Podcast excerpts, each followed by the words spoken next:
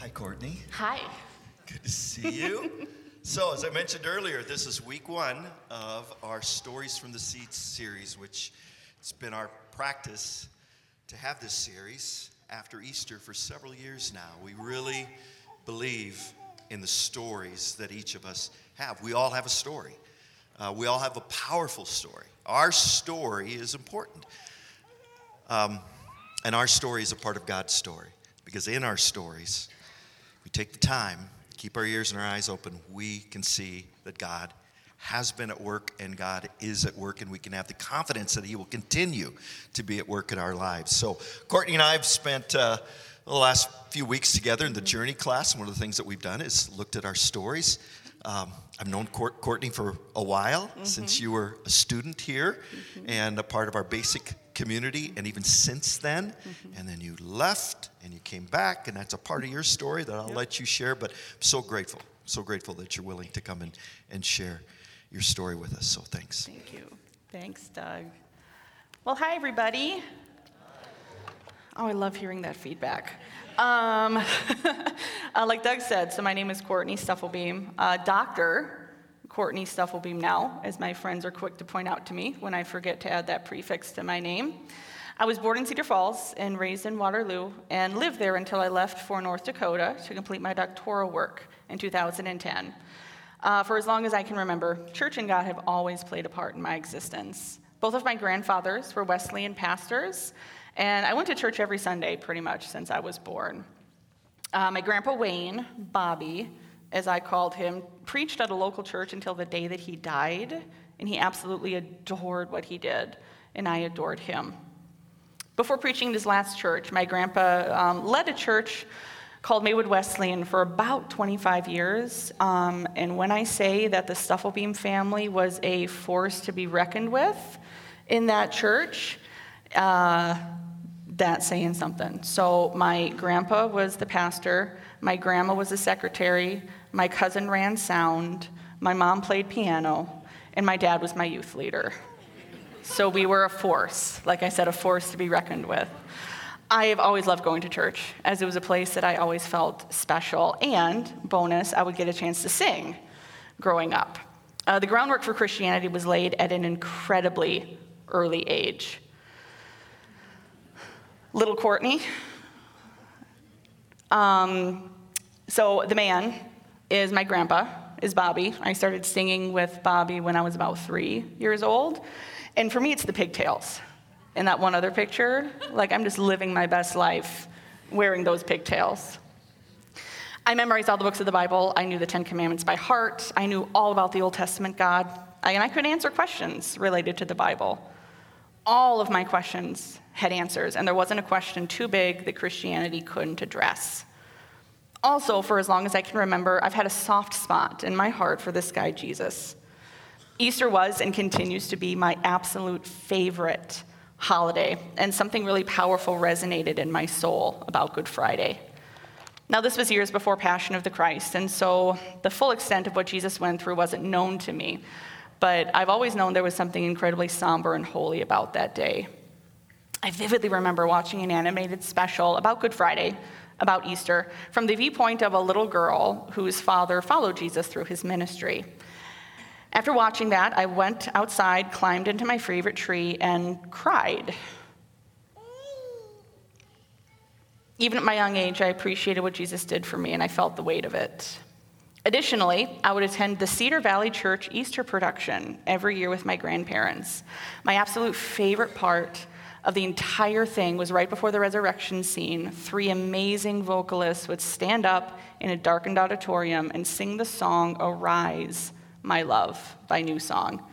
Those lyrics, even to an eight year old me, pierced something in my heart, which I would later find out stayed with me.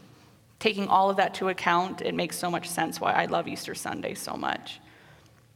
One thing to know about me is I feel things very, very deeply. So I'm a helper, and I love and care about people to the depths of my being. Those are incredible traits to have, but as someone who can feel the good things, very deeply, I'm also able, too able, to feel the dark feelings as well. I'm no stranger to mental health issues, and not just professionally as a psychologist. Anxiety started to show up for me in elementary school. Looking back, knowing what I know now, I had significant amounts of anxiety with obsessive compulsive tendencies. I just want to shout out to all my folks, my peeps in this room who have anxiety issues with maybe a sprinkle of OCD sprinkled in there. I see you. The struggle is real, and the struggle continues to be real. Just saying. In an effort to manage my anxious feelings, I would turn to rituals to help me feel better. Okay, I was I was terrified of two things. I was terrified of the thought of throwing up and of tornadoes. I didn't choose the anxieties, the anxieties chose me. And I don't know why it was those two that stuck. My anxiety centered around those two things.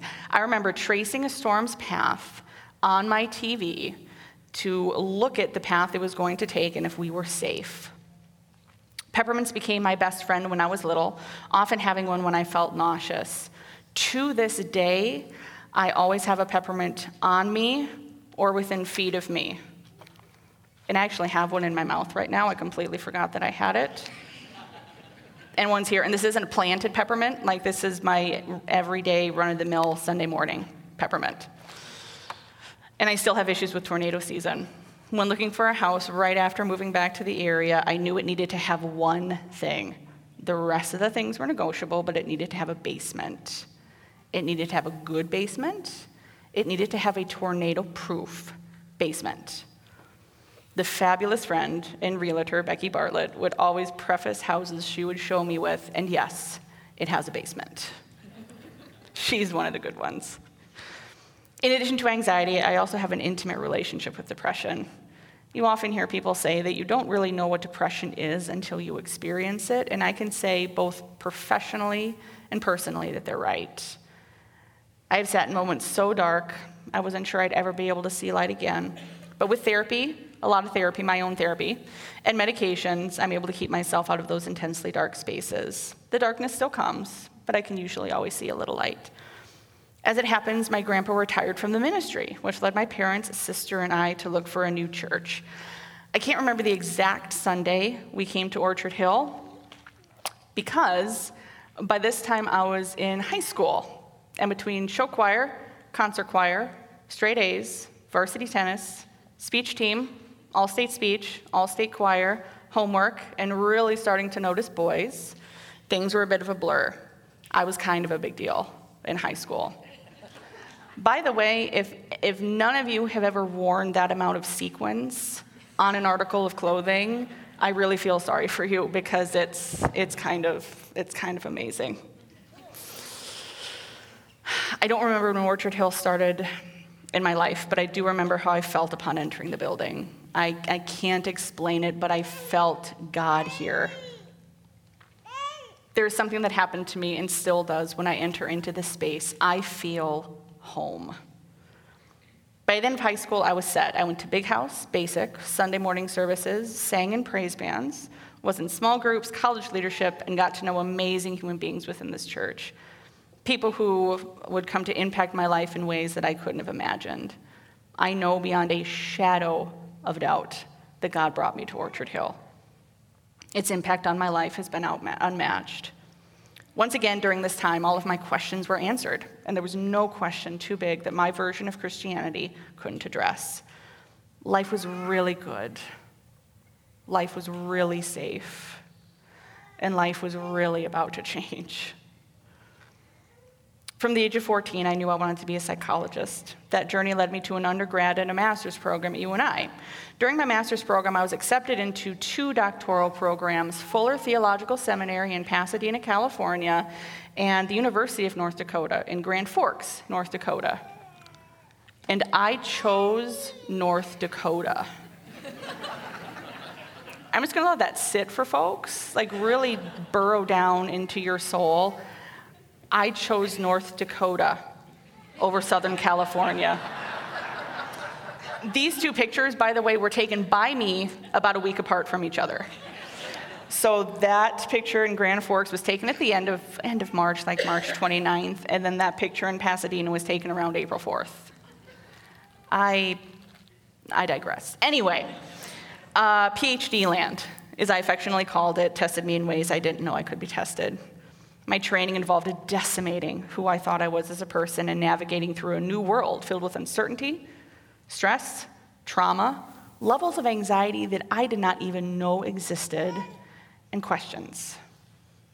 My world was being blown open. Questions were being asked of me and in my soul that suddenly I didn't have answers for. The questions I had been used to, the answers that I had been used to, no longer worked. My questions were way too big. My world was becoming way too big. My foundation was being shaken, and for the first time in my life, I didn't have my solid faith community with me. Suddenly, none of my questions could be answered by the answers of my past. My questions were just too big. And some of my major life questions and deepest desires were going unanswered. And that further shook my foundation, ultimately to the point of complete destruction. You see, for as long as I can remember, I have wanted to be in love. This wasn't a silly little wish or a want, this was a deep, aching longing that I've always had, even from the littlest of ages. I have wanted to find my love. What made this difficult was that I would get like glimpses of it, or what I thought it was, but none of them ended up working out. My first relationship occurred my senior year of high school. This was my first real experience of really liking somebody and someone really liking me back. That first relationship was an incredible experience of mutual trust, mutual respect, mutual admiration, and it led me on a really good path with regard to expectations in a relationship. Expectations about communication in a relationship, and ultimately the devastating heartbreak of that relationship not working. My next taste of love was with someone I was convinced I was going to be with for the rest of my life. I met my best friend in high school in choir, and we became very close our senior year. When I say that I was in love with this human being, and I would have married him in a split second if only he would have asked, is putting it mildly. We made each other laugh. We had similar values. We talked all of the time. We respected each other. We could travel together, which was a big thing for me, and earnestly just enjoyed being in each other's company. He was my soulmate. I found my soulmate, that thing that I had been looking for. But it didn't work out at least not in the way that I wanted it to. While we are soulmates and we will be together in each other's lives for the rest of our lives, he's a proud, wonderful, fantastic, passionate, talented gay man.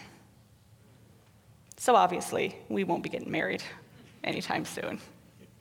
And there are no words still. There are no words I can say to express how I feel about this human being. Uh, God's blessed me beyond measure the, um, by allowing us to still be as close as we are. There have been other relationships that I thought God was going to bless me with, and I had so many, oh, this is perfect, God, moments. And every single time, God said nope, and it was taken from me. Or at least I started to conceptualize it that way. By the time I got to Grand Forks to start my PhD program, I was exhausted. I was heartbroken. I had begged God over and over and over for my love, and he refused to give it to me. This wasn't a desire I placed in myself. He placed this in me. So why wasn't he giving it to me? That, coupled with some dynamics I was in during PhD land, and my heart was being shattered on a daily basis. And I didn't understand why God didn't care. God wasn't hearing me. Or what is infinitely worse, what if he was hearing me and he just didn't care? I don't know if any of you have felt that, that question of, is God hearing my prayer and just not answering me because he doesn't care? Maybe some of you are here this morning. If you are, I see you. It is a, it is a crummy, crummy place to be. Once again, my questions were bigger than the answers I knew from my childhood version of Christianity. I had started to go down a path that I knew God didn't want for me, and I refused, absolutely refused, to, give, um, to feel guilt or shame about it. I remember the exact moment I said to God, I choose this over you. And this was brought on by my hurt heart, my exhausted spirit, and my broken trust in Him. My foundation had sufficiently shattered, and there was no going back. I think I hit here was what Orchard calls the wall. So it's that moment in your faith where your will and God's will like reach a face off. So that moment in your faith where the old answers are not sufficient for the new questions. That moment in your faith where it feels like you have walked away. And I was at that wall. Fast forward a few years. I was killing it in PhD land and getting towards the end of my doctoral work. As I started to think about my future, I realized that I really valued spirituality, really valued it, but I wasn't sold on Christianity. Remember, my version of the Christian faith had not held up in my adult life, it had crumbled around me. I started looking at a few different places, at a few different options, but I just kept coming back to this Jesus guy. Let me be crystal clear here. I never, ever had a problem with Jesus. I had a problem with God. And I know if you really think about that from like a theology point of view, that doesn't make a lot of sense. But it did to me at the moment, at that moment. And honestly, it still does make sense to me. It's something that, that we're working on. Um, through searching, right? This Jesus guy was becoming someone that was more and more appealing to me. After all, his entire message was love. Something that deep down in my soul I craved. Everything about this guy and the words he spoke in his message was about love. Then, adding to that, randomly, the song Arise, My Love would come across my iPod, and out of the blue, I don't care where I was, I don't care what I was doing, I would start sobbing. There was something about, there was something that was remaining in me from all those years past. That song and those lyrics. And like dead men the guards, they all stood there in fright as the power of love displayed its might. Then suddenly a melody filled the air, riding wings of wind, it was everywhere. The words all creation had been longing to hear, the sweet sound of victory so loud and clear. Arise my love. Sobbing, sob, like ugly crying, ugly crying. I know myself well enough to know that if something elicits that kind of reaction out of me, it's worth paying attention to. Looking back, it was like that song was the only thing that remained of the faith from my past, one remaining complete brick among the rubble. Again, Jesus was becoming someone that I really wanted to follow, but as I looked around, I saw Jesus portrayed in a way that I didn't like. I knew what the Bible said. I, right? I mean, I'd, I'd read the Bible, I'd gone to church every Sunday, but I needed more information. I was a completely different woman than I was when little Courtney started being exposed to God. This new Courtney, the scientifically brained, research oriented, evidence based intervention sci- scientist Courtney, needed additional information about the Christian faith, about God. So I thought back to the last time I'd felt God more importantly, I thought back to the people I trusted to teach me about this God, and instantly I thought about Orchard Hill. You see, for me, Orchard was the one that got away. I tried other churches all over the country, but nothing could measure up to Orchard and its people. Believe it or not, I made an eight hour trip from North Dakota down to Iowa specifically for the purpose of talking to two leaders at Orchard and asking them some point blank questions. No holding back, no sugarcoating. I was going to be authentic and genuine with these people. I really had nothing to lose. I mean, if I didn't like their answers, I would just go to another faith, I'd go to another religion. Um, and there was no way in the world I was ever coming back to Iowa. Be careful about making pronouncements in, like in the earshot of God, my friends, because he, he may have other plans. The two people um, that I met with, leaders at Orchard, were Doug Tenson and Alice Shirey. I literally said to both of them, look, individually and in, in individual meetings, I'm struggling here. I'm needing to decide which way I'm going to go. Is the Jesus that is being portrayed in society actually who Jesus is? Because if it is, I will no longer be a Christian, period. I will no longer be a Christian. That kind of Jesus is not the Jesus that I want to follow and emulate. And in their own deeply compassionate and deeply wise way, they informed me that no, They didn't believe that it was, and that gave me some direction and hope from the future. In that moment, I faced the wall. And then slowly and intentionally, I started to walk through it. Now, I want you to hear me. God and I were not instantly okay in that moment, like, not even close to okay. But a new brick and a new foundation was put into place. The final blow to my world during that time was letting go of people, my best friends, my current best friends at that point, you know, of eight years, a couple who meant the absolute world to me. They weren't just my friends, they were my family. They were with me through some of the worst times in my life and sat with me through some of those darkest depressions we thought, I thought, we were going to be in each other's worlds for the rest of our lives, but there came a time where I needed to sever that relationship. And letting go of that was the hardest thing I have ever had to do in my life. I cannot emphasize that enough. It was a kind of a death for me. The grief that I experienced from that loss was suffocating to me. I didn't know what to do. For the first time in my life, I was alone. By that time, I was in Fargo, North Dakota, um, working at the Fargo VA as a licensed clinical psychologist.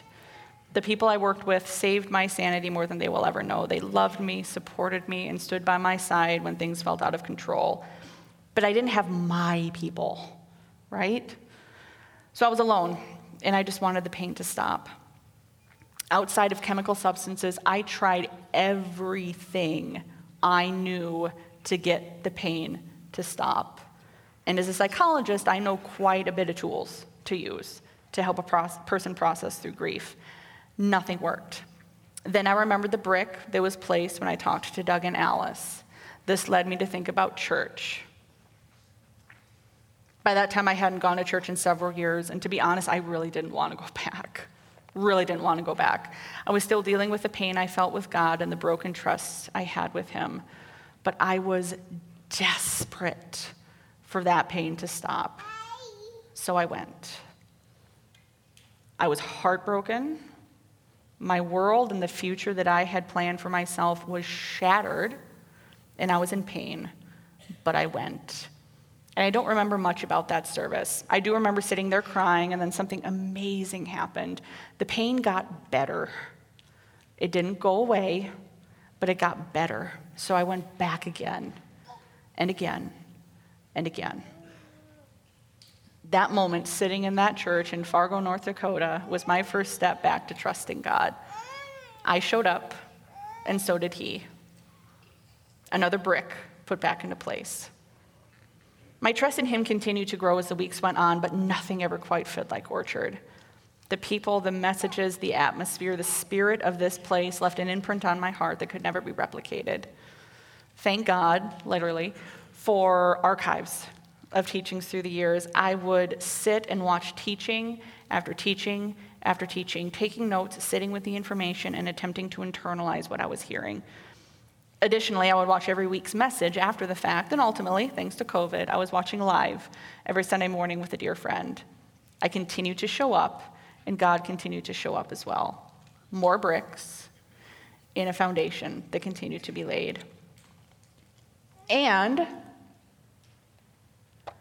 I'm still single. I don't know what God's doing there, to be honest. And there are times I get annoyed. Oh, and that anger. that anger comes back that anger over not having someone, the anger of having so much love to give somebody and not being able to share it with a partner. While I still ache to have someone, I'm learning to be content and to wait, and in that waiting, I have grown. My best friend, Erin, says that I've become the person that I had been looking for for all of those years, and I kind of like that. Honestly, there are still cracks between God and I where this subject, where this topic is concerned, but instead of hiding them, or fighting them, I bring them to Him now. My knowledge and understanding of God is growing. My knowledge that I am cherished by God is growing. The thought that I'm a beloved child of God, honestly, isn't something that's coming real easy for me. Growing up as I did, internalizing the messages that I did, I don't trust that that complete and total love is possible, but I'm learning. And I'm also learning that I'm not going to get that perfect love from a human. Only that can come from God. And as much as I want a partner, there's another relationship that I need to spend time on now, and that's with my friend. My friend, whose death broke my heart all those years ago, sitting on, in my tree on Good Friday. This friend, Jesus, I'm learning, loves me with that perfect kind of love. This friend is for me 100%. This friend show me, shows me what God is like and shows me God's heart towards me. Like any relationship, it needs time to grow and develop, and it needs to be nimble as I grow and I develop. For the first time, I'm realizing that God desires to be with me, like He wants a relationship with me, and relationships take time. They take effort on both parts, and when it comes to me and the creator of the universe, most of that effort is probably going to have to come from me, right? praying, reading the Bible, and going to church are no longer real legalistic rules that I need to follow. They're ways to get to know my friend better. They're ways to engage in that relationship. And I tell you what, once I realized that, the game completely changed for me. And spoiler alert, I still sob every single time I hear the song Arise, My Love. Come on, during Easter season. Trust God from the bottom of your heart don't try to figure everything out on your own. Listen for God's voice in everything you do and everywhere you go. He's the one who will keep you on track. Proverbs 3 5 and 6. Looking back over my life, I can see my faith journey. From the little girl sitting in her grandpa's church to a woman facing the wall and not being sure if she wanted to work her way to the other side. I ultimately did, and I'm so glad that I'm here. But I also want you to hear this. I still have questions. I still really struggle with some of the answers that I received from God. I am still living, I'm still experiencing life without the deepest desire of my being, and that hurts. That's hard. Nevertheless, I can say without a second of hesitation that God is good, that God loves me, and that He earnestly, earnestly just wants the best for me. So I want to encourage you all, wherever you are in your journey, just to trust Him. You may be somewhere where you have all of the answers to your questions, and that is a phenomenal, phenomenal place to be. Or you may be facing the wall with questions bigger than you know what to do with. And if you are from someone who's been there, just lean into Him. He's there, He's waiting.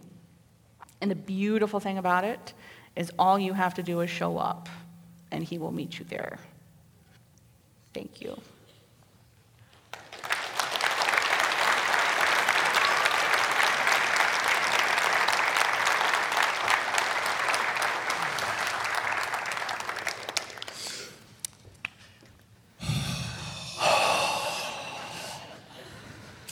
All right.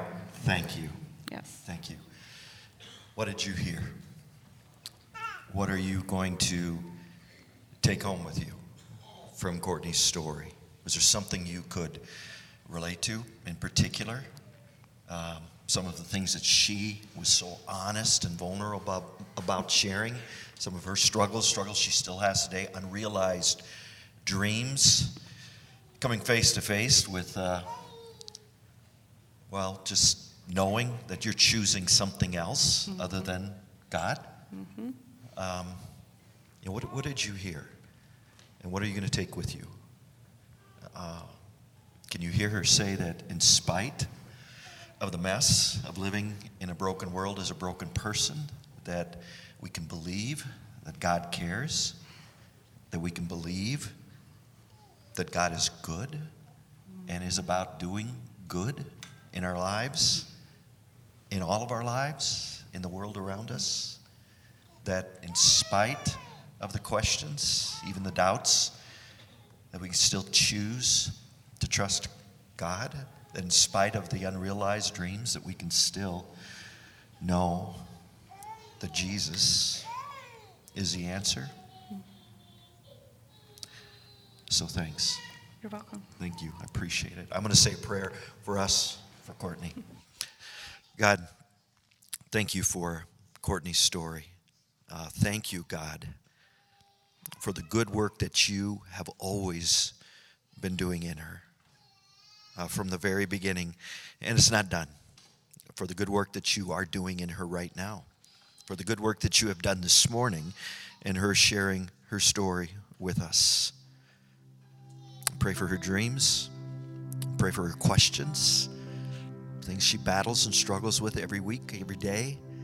Uh, that God, you would remain within those close to her Jesus, that you would continue to have encounter after encounter with her, to help her to choose every day to follow you.